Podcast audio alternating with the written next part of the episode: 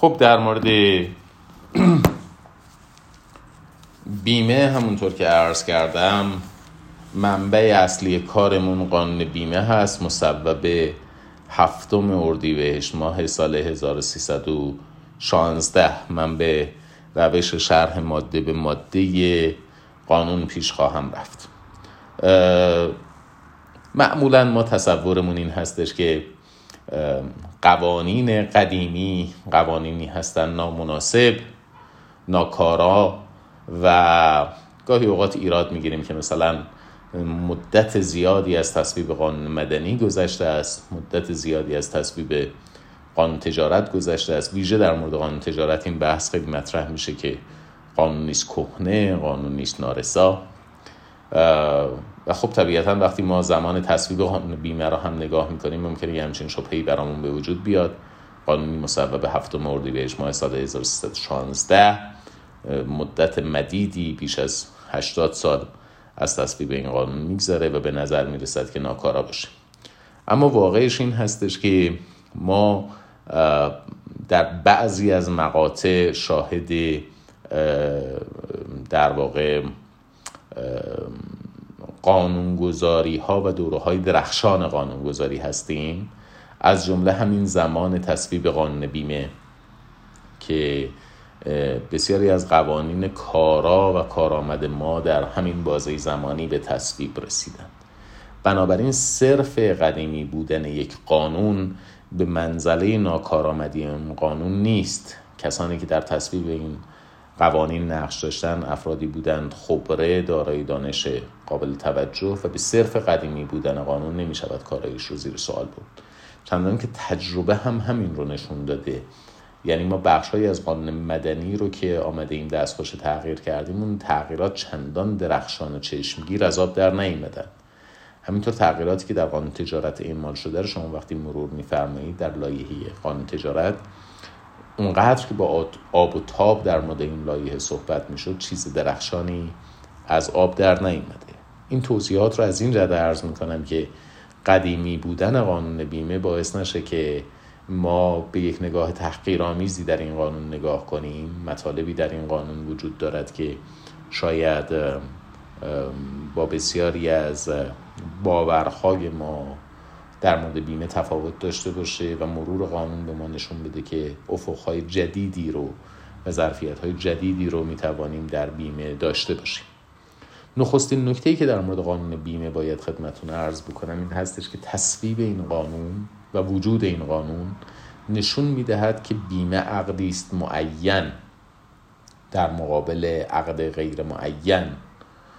عقد معین عقدی است که تعریف آثار و احکامش به موجب قانون تعریف شده. صد البته ما بیشتر عقود معین رو از دریچه قانون مدنی نگاه می‌کنیم چون قانون اصلی که در واقع آمده است عقود رو تعریف کرده قانون مدنی است. اما به غیر از قانون مدنی ما قوانین دیگری رو هم داریم که عقود معین رو تعریف کردن. از جمله اونهاست همین قانون بیمه. از جمله اونهاست قانون ابزارهای بورسی. چون در روش های تأمین مالی بورس هم ما با عقودی مواجه هستیم که این عقود عقد معین تلقی می شوند و عقود معین بسیار تازه و نوظهوری هم هستند. که شاید حتی نشود اونها رو بر اساس قواعد عمومی قراردادها تفسیر کرد یا حتی لازم باشه ما در باورهامون نسبت به قواعد عمومی قراردادها هم بازنگری داشته باشیم. به غیر از اینها در مورد قراردادهای دولتی هم اگرچه جنبه قانون ندارد اما آینامه های صادره توسط سازمان برنامه و بودجه در مورد قراردادهای دولتی تحت عنوان شرایط عمومی پیمان هم به نوعی می شود گفت که قراردادهای دولتی رو تبدیل به عقود معین کرده. علا حال اگر تعریف عقود معین رو بر این مبنا قرار بدیم که عقد معین عبارت است از عقدی که تعریف آثار و احکامش به موجب قانون تعیین شده است. عقد بیمه یک عقد معین است. به واسطه این که تعریف آثار و احکامش تابع قانون بیمه مصوب سال 1316 و البته تفاوت هایی بین عقد بیمه به عنوان یک عقد معین با سایر عقودی که ما می‌شناسیم وجود داره. از جمله اونهاست که در موردش مفصلتر صحبت خواهم کرد اینکه عقد بیمه عقدی است مبتنی بر حسن نیت. یعنی در واقع حسن نیت جزء شرایط صحت عقد بیمه هست. علاوه بر شرایط عمومی صحتی که ما می‌شناسیم در عقود و تعهدات در عقد بیمه حسن نیت جزء شرایط صحت هست یعنی همونطوری که حالا اجمالا در این مقطع عرض می‌کنم همونطوری که مثلا برای انعقاد یک قراردادی اهلیت طرفین ضروری است مشروعیت جهت ضروری است ضروری است موضوع مبهم نباشه روشن و معین باشه همین شرایط صحت اگر مفقود باشه عقد اعتبار خودش رو از دست میده در عقد بیمه علاوه بر این شرایط صحتی که ما به صورت عمومی می‌شناسیم حسن نیت هم ضروری است. یعنی اگر در عقد بیمه حسن نیت وجود نداشته باشد یکی از شرایط صحت مفقوده و عقد باطل می شود دقت بفرمایید. نبود حسن نیت رو نمی شود به منزله یکی از خیارات در عقد بیمه تلقی کرد. یعنی اینطور نیست که عرض بکنیم که مثلا اگر تدلیسی اتفاق افتاد در نتیجه اون تدلیس حق فسقی به وجود میاد. واقعش این هستش که وقتی مواد قانون بیمه رو مرور می‌کنیم وجود حسن نیت مثل وجود اهلیت مثل مشروعیت جهت از شرایط صحت عقد بیمه است و اگر حسن نیت مفقود باشه عقد باطل می شود و این عقد قابل تنفیذ نیست. حتی با اعلام رضایت کسی که نسبت به او حسن نیت رعایت نشد. پس بنابراین تفاوت هایی بین عقد بیمه و سایر عقود معین وجود داره از حیث قواعد عمومی. قبل از اینکه برسم به ماده یک قانون بیمه و تعریف عقد بیمه می‌خوام برسم به تعریفی که عرفن از عقد بیمه ارائه میشه. نوعا گفته میشه عقد بیمه عبارت است از عقدی که در صورت وقوع خسارت بیمه گذار برای جبران خسارت تمام یا بخشی از خسارت می‌تواند به بیمه گر مراجعه بکنه. پس بنابراین برداشت و باور عمومی این هستش که بیمه یکی از روش های جبران خسارته. میبایست خسارتی اتفاق بیفتد خسارت محتملی اتفاق بیفتد. بعد زیان دیده برای جبران خسارت حالا تمام یا بخشی از خسارت مراجعه می‌کنه به بیمهگر در مقابل دریافت حق بیمه که صورت گرفته. تقریبا در عرف این به عنوان یک باور عمومی مورد پذیرش قرار گرفته که قطعا بیمه روش جبران خسارت. اما تلقی بیمه به عنوان روش جبران خسارت مشکلاتی رو در پی داره. یعنی اگر ما بیمه رو فقط روش جبران خسارت تلقی بکنیم دست کم با دو مشکل مواجه میشیم یکی اینکه ما بیمه هایی داریم که این بیمه ها روش جبران خسارت نیستن. در بیمه بودنشون تردیدی وجود ندارد. ولی در عین حال روش جبران خسارت نیستن. بنابراین اگر ما بیمه رو به عنوان روش جبران خسارت تعریف بکنیم با این مشکل مواجه میشیم که پاره ای از مصادیق بیمه از این تعریف خارج میشه. دومی که علما و متخصصین فقه اسلامی در ابتدای پیدایش بیمه بیمه را عقدی حرام تلقی می‌کردن و معتبر نمی‌دانستن. خب اگر بیمه یک روش جبران خسارت باشد چه دلیلی وجود داره که علما نسبت به بیمه اعلام موضع کرده باشن اعلام مخالفت کرده باشن؟ بنابراین تعریف بیمه به عنوان روش جبران خسارت با دو مشکل مواجهه. نخست انواع مشخصی از مصادیق بیمه را که ما در بیمه بودن اونها تردید نداریم می‌توانیم احساب کنیم که روش جبران خسارت نیستن. دوم اینکه نمی‌توانیم به این سوال پاسخ بدهیم که علمای شیعه به چه دلیلی این عقدی رو که یک روش جبران خسارتی است مورد پذیرش قرار ندادن. در مورد مسئله اول بیشتر توضیح بدم. عرض کردم خدمتون ما بیمه هایی داریم که روش جبران خسارت نیستن. به عنوان مثال دقت بفرمایید. ما مفهومی داریم در بیمه ها به اسم بیمه اعتباری. در بیمه های اعتباری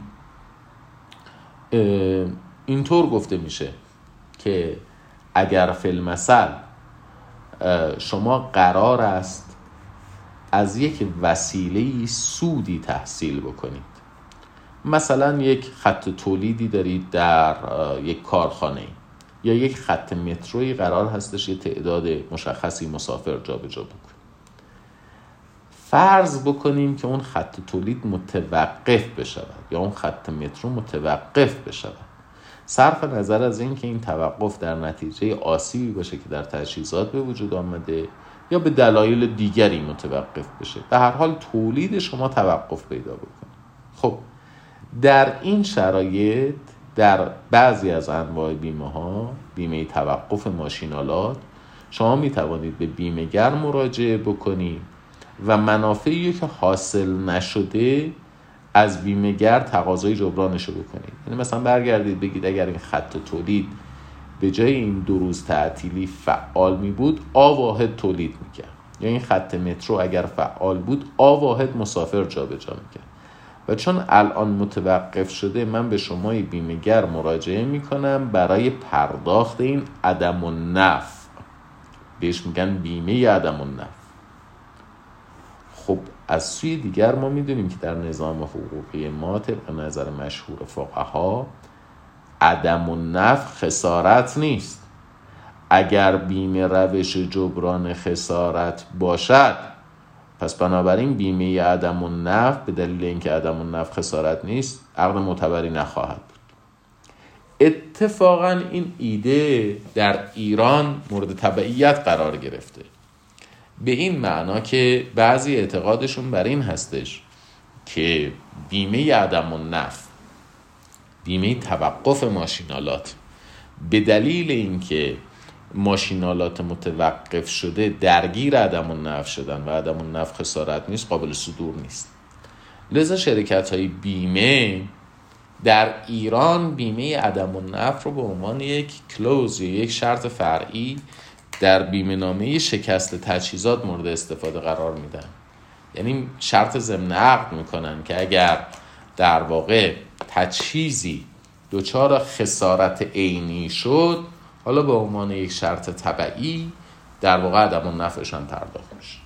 ولی خب در بسیاری از جاهای دنیا در بیمه عدم نفع اصلا دلیلی وجود نداره که خسارت مادی نسبت به خود مال هم ثابت بشه.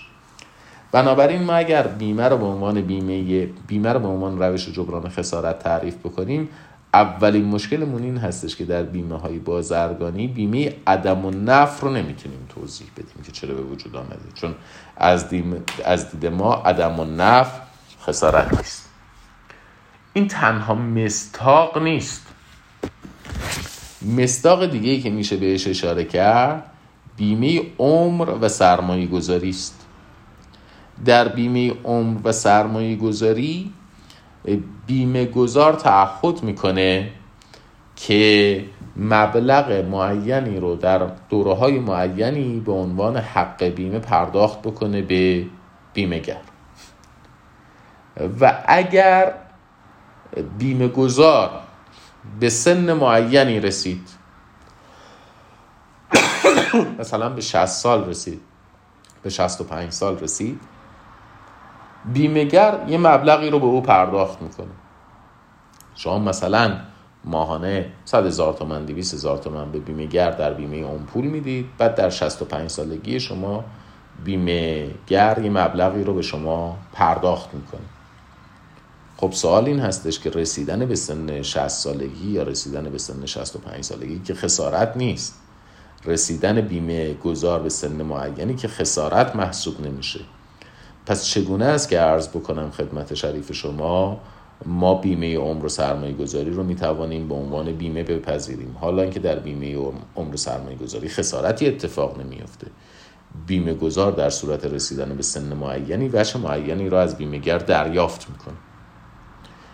پس بنابراین اثبات در واقع وجود خسارت در بیمه عمر و سرمایه گذاری امکان پذیر نیست. اگر بیمه روش جبران خسارت باشد بیمه عمر سرمایه گذاری بیمه نخواهد بود. به همین دلیل هم هستش که بعضی ها آمدن گفتن بیمه عمر سرمایه گذاری یک استثنایی در بیمه است. استدلال اینکه بیمه عمر سرمایه گذاری یک استثنایی محسوب میشه از یک جهتی مشکل سازه چون نخستین مستاق پیدایش بیمه در جهان نخستین پی... مستاق پیدایش صنعت بیمه در جهان بیمه عمر و سرمایه گذاری بوده. در انگلستان یک صندوقی تأسیس میشه. برای پرداخت مستمری به زنان بیوهی که همسرشون کشیش بوده و همسرشون فوت شده. یه مستمری هایی رو در دوران حیات فرد کشیش پرداخت می‌کرده و در صورت فوتش مبلغی به عنوان مستمری پرداخت می‌شده به همسر خب اساسا صنعت بیمه با بیمه عمر و سرمایه گذاری ایجاد شده. چگونه ممکن است نخستین مستاق صنعت بیمه یعنی بیمه عمر و سرمایه گذاری رو ما به عنوان استثنا تلقی بکنیم؟ بنابراین تکرار می‌کنم اگر بیمه روش جبران خسارت باشد تا اینجا ما می‌دانیم که در تعریف دو مستاق از مصادیق بیمه مشکل داریم. یکی بیمه عدم و نف چون می‌گوییم عدم و نف خسارت نیست در حالی که بیمه عدم و نف وجود داره. و دوم بیمه عمر و سرمایه گذاری چون در بیمه عمر و سرمایه گذاری هم وقتی بیمه گذار به سن معینی می‌رسه بچه معینی از بیمهگر دریافت می‌کنه و رسیدن به سن معینی به منزله خسارت نیست. این استدلال هم که گفته بشه بیمه عمر سرمایه گذاری جنبی استثنایی داره استدلال مقبولی نیست استدلال حسنی نیست. به این دلیل که اولین مستاق صنعت بیمه بیمه عمر و سرمایه گذاری بوده این دوتا مستاق. مستاق دیگه که باید بهش بپردازیم بیمه های تامین اجتماعی است. در بیمه های فراگیر عمومی هم شما حق بیمه پرداخت می‌کنید. به دولت یا یک نهاد عمومی. مبالغ معینی رو پرداخت می‌کنید و وقتی به سن بازنشستگی می‌رسید به شما مستمری بازنشستگی پرداخت می شود نه تنها به شما که ممکن است به بازماندگان شما هم مستمری پرداخت بشه. خب رسیدن شما به سن بازنشستگی که خسارت نیست.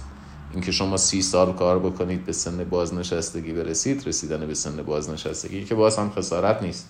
یعنی همون مشکلی که در بیمه عمر سرمایه گذاری داریم. در بیمه تامین اجتماعی هم باش مواجه هستیم. ولی بیمه های تامین اجتماعی رو ما به عنوان بیمه می‌شناسیم.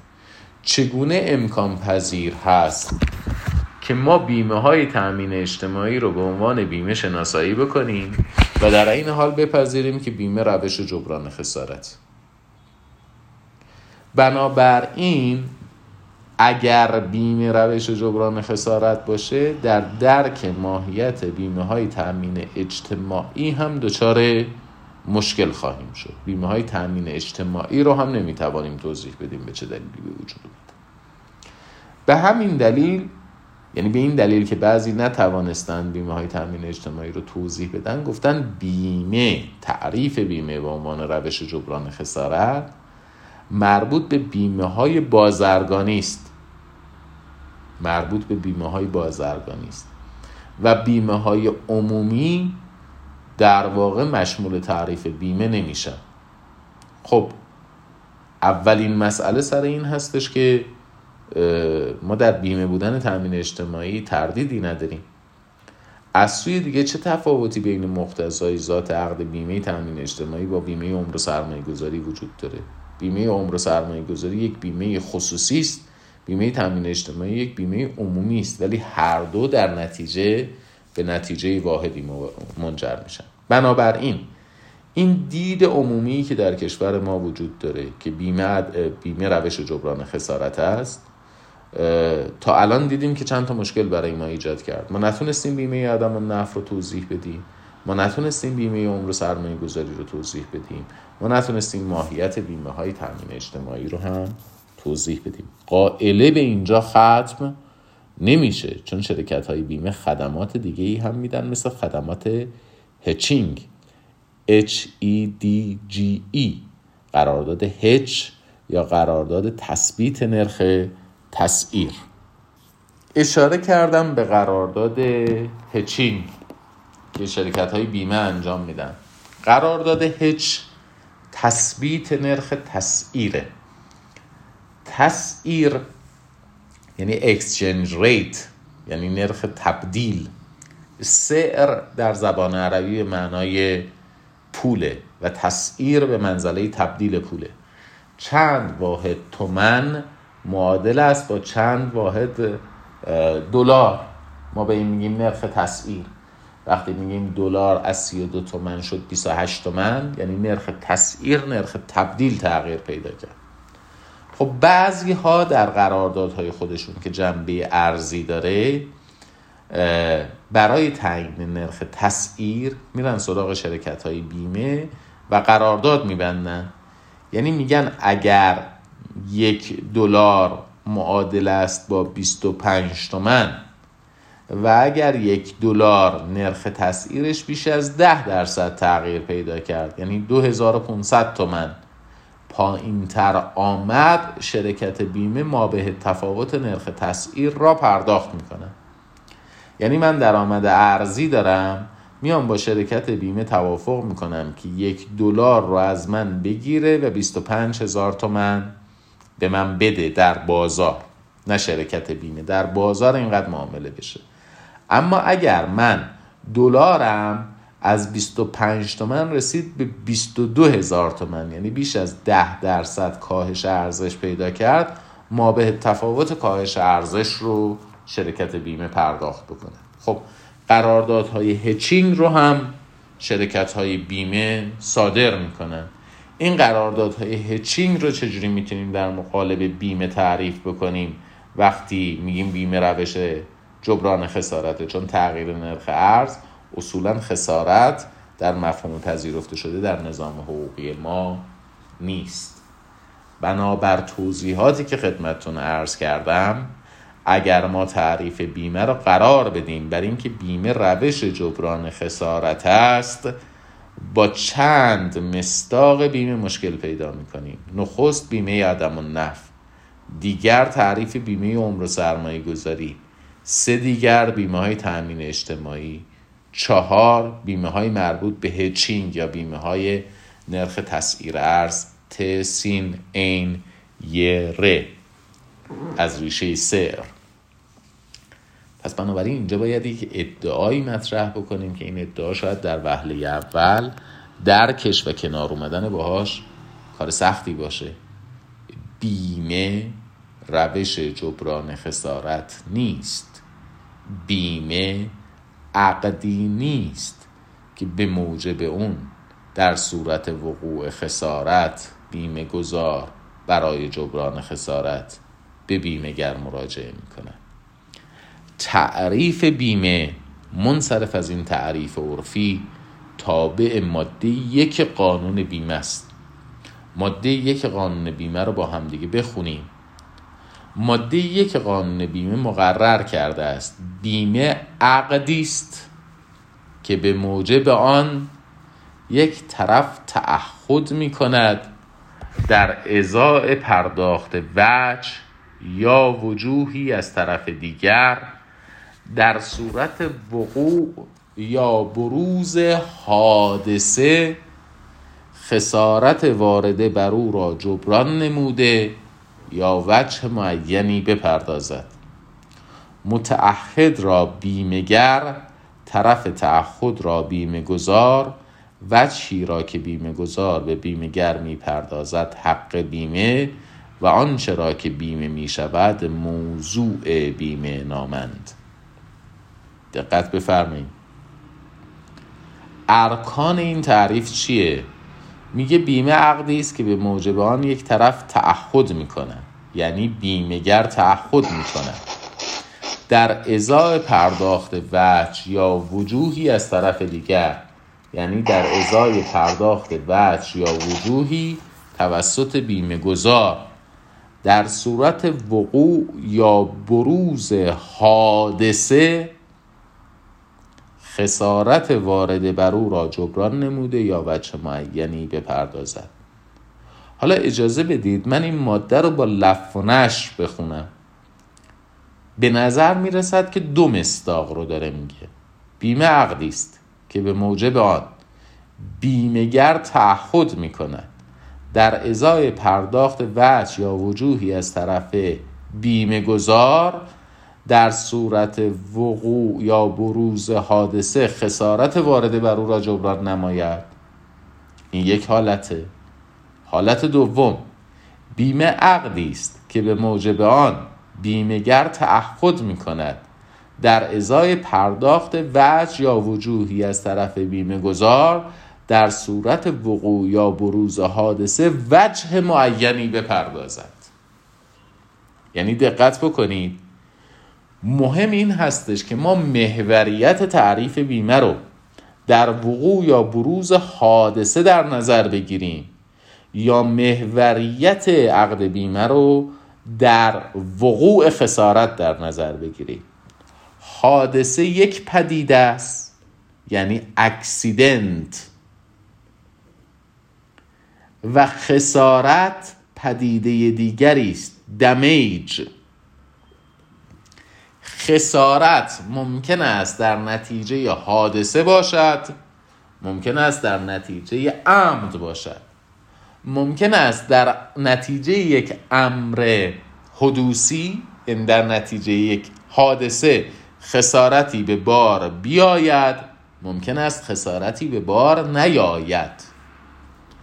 کسانی که آمدن گفتن بیمه روش جبران خسارته در بیمه مسئله خسارت رو محور قرار دادن.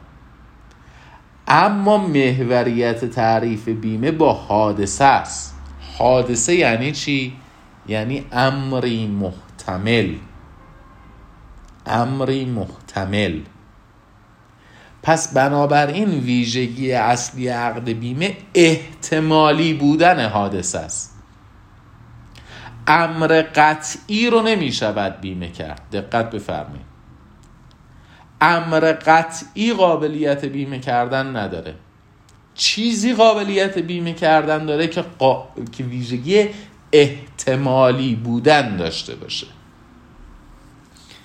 احتمال دارد منزل شما مورد سرقت قرار بگیره.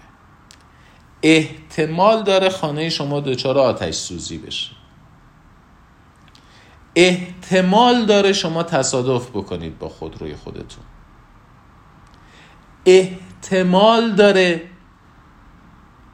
خط تولید یک کارخانه متوقف بشه. احتمال داره یک خط مترو متوقف بشه. خوب دقت کنید. احتمال داره شما به سن 65 سالگی برسید. احتمالش هم هست خدایی نکرده شما به سن 65 سالگی نرسید. احتمال دارد شما به بازنشستگی نائل بشید. احتمال دارد شما به بازنشستگی نرسید. احتمال دارد ارزش ریال در مقابل دلار ده درصد تقویت بشود یا ده درصد تضعیف بشود. همه اینها امور احتمالی است. دقت بفرمایید. اما همه اینها خسارت نیست. اگر خانه شما دچار آتش سوزی بشود یه امر احتمالی اتفاق افتاده که خسارت در پی داره. اگر منزل شما دزدی بشه یه امر احتمالی اتفاق افتاده که خسارت در پی داره. اگر شما تصادف کنید یه امر احتمالی اتفاق افتاده که خسارت در پی داره. اگر خط تولید کارخانه شما متوقف بشود عدم و نفعی حادث شده در نتیجه این امر احتمالی که نظام حقوقی ما خسارت تلقی نمی‌کنه. اگر امر احتمالی رسیدن شما به سن 65 سالگی واقع بشود خسارتی اتفاق نیفتاده. اگر امر احتمالی بازنشستگی شما واقع بشه خسارتی اتفاق نیفتاده. اگر ارزش ریال در مقابل دلار تضعیف یا تقویت بشه در نظام حقوقی ما گفته می شود خسارتی اتفاق نیفتاده. ولی همه اینها مستاق بیمه هستند. پس بنابراین برای وقوع عقد بیمه موضوع عقد بیمه باید امری احتمالی باشه. یعنی من و شما توافق می‌کنیم. در صورتی که این امر احتمالی واقع شد شما مبلغ معینی به من می‌پردازید. این است مقتضای ذات عقد بیمه. در صورت وقوع امر احتمالی بیمهگر در ازای حق بیمه ای که از بیمه گذار دریافت کرده وجه معینی به او می‌پردازد. این وجه معین می‌تواند از قبل کاملا به صورت عدد مشخص شده باشه ممکنه فرمول محاسبش مشخص شده باشه ممکنه گفته شده باشه معادل میزان خسارت هست یا درصدی از میزان خسارت است. پس بنابراین در عقد بیمه وقوع خسارت شرط نیست. در عقد بیمه وقوع امر احتمالی شرط.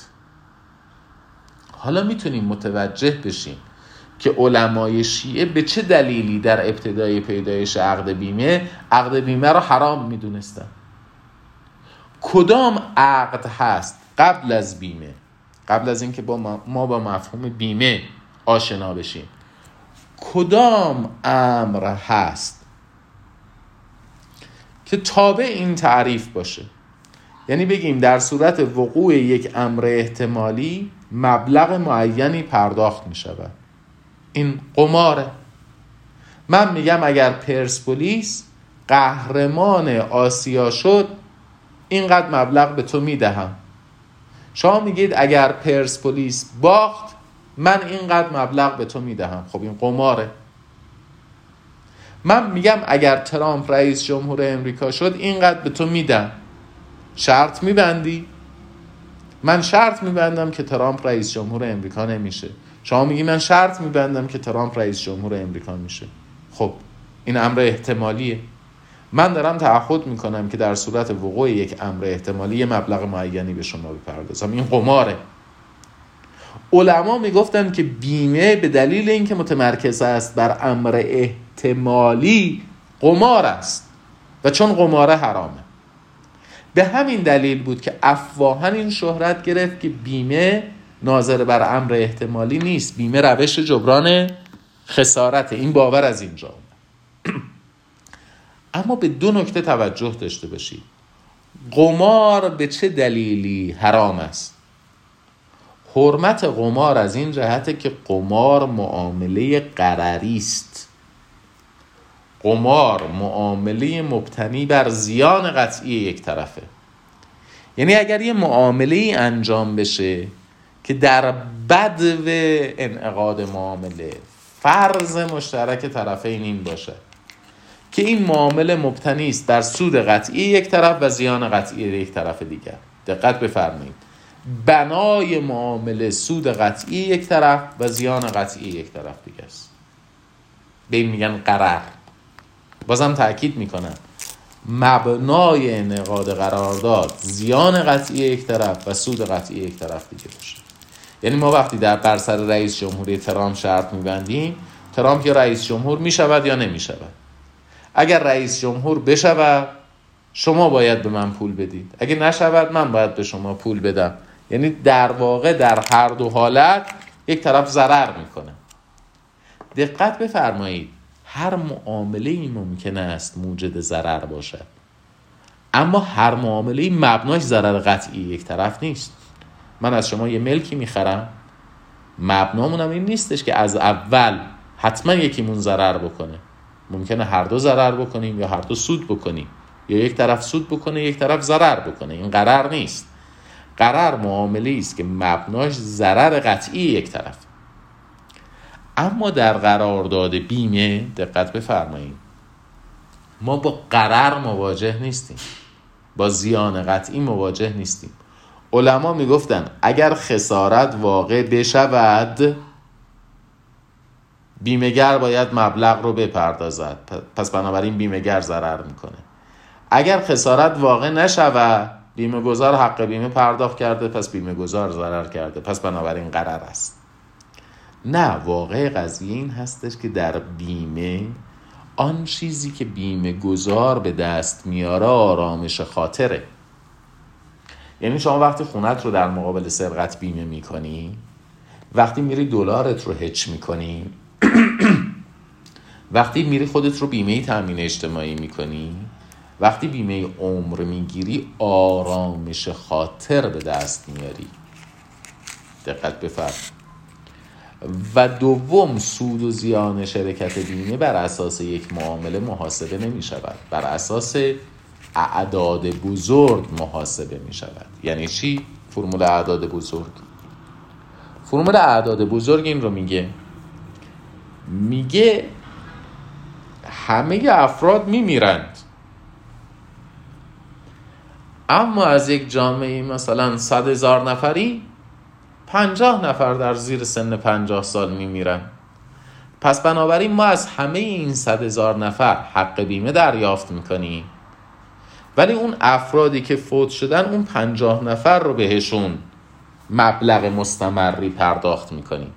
پس بنابراین در اعداد بزرگ حق بیمه ای که بیمهگر دریافت می‌کند در مقابل خسارتی که می‌پردازد اصولا عدد بزرگتری است. یعنی میزان حق بیمه دریافتی از میزان مبلغی که بیمه گر می‌پردازه عدد دریافتیش بزرگتره. پس بنابراین فعالیتی که داره می‌کنه فعالیت اقتصادی است. خب موضوع عقد بیمه پس چیست؟ امریست احتمالی. به بیان بهتر موضوع عقد بیمه عبارت است از ریسک. آن چیزی که بیمه می شود ریسک است. ریسک یعنی چی؟ ما به ضرب احتمال در اثر میگیم ریسک. به ضرب احتمال در اثر. صرف نظر از اینکه اثر مثبت باشد یا اثر منفی باشد. رسیدن به سن 65 سال صرف نظر از اینکه مثبت باشد یا منفی باشد. آتش سوزی صرف نظر از اینکه مثبت باشد یا منفی باشد. افت یا افزایش قیمت دلار صرف نظر از اینکه مثبت باشد یا منفی باشد یک اثره. به ضرب احتمال در اثر گفته می شود ریسک. اون چیزی که بیمه می شود ریسک. در گذشته ما می گفتیم که فقط ریسک های منفی قابل بیمه کردن هستند. ریسک های خالص پیور ریسک. و به همین دلیل به ریسک های منفی می گفتن اینشوربل ریسک. ریسک قابل بیمه کردن. ولی امروزه پذیرفته شده که هر امر محتملی که دارای اثری است صرف نظر از آن که اون اثر مثبت باشد یا منفی باشد قابل بیمه کردن است.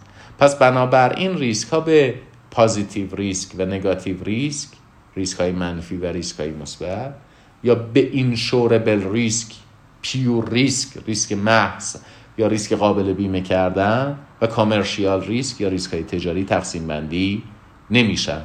ما امروزه میگیم هر امر محتملی که در صورت وقوع اثری دارد. صرف نظر از آن که اون اثر مثبت باشد یا منفی باشد قابل بیمه کردن هست. پس بنابراین محوریت عقد بیمه میشه امر محتمل مؤثر. صرف نظر از آن که اون اثر مثبت باشد یا منفی باشد. عرض کردم که در قراردادهای بیمه ما دیگه به مثبت یا منفی بودن ریسک توجه نمی کنیم. چرا؟ چون منفی یا مثبت بودن ریسک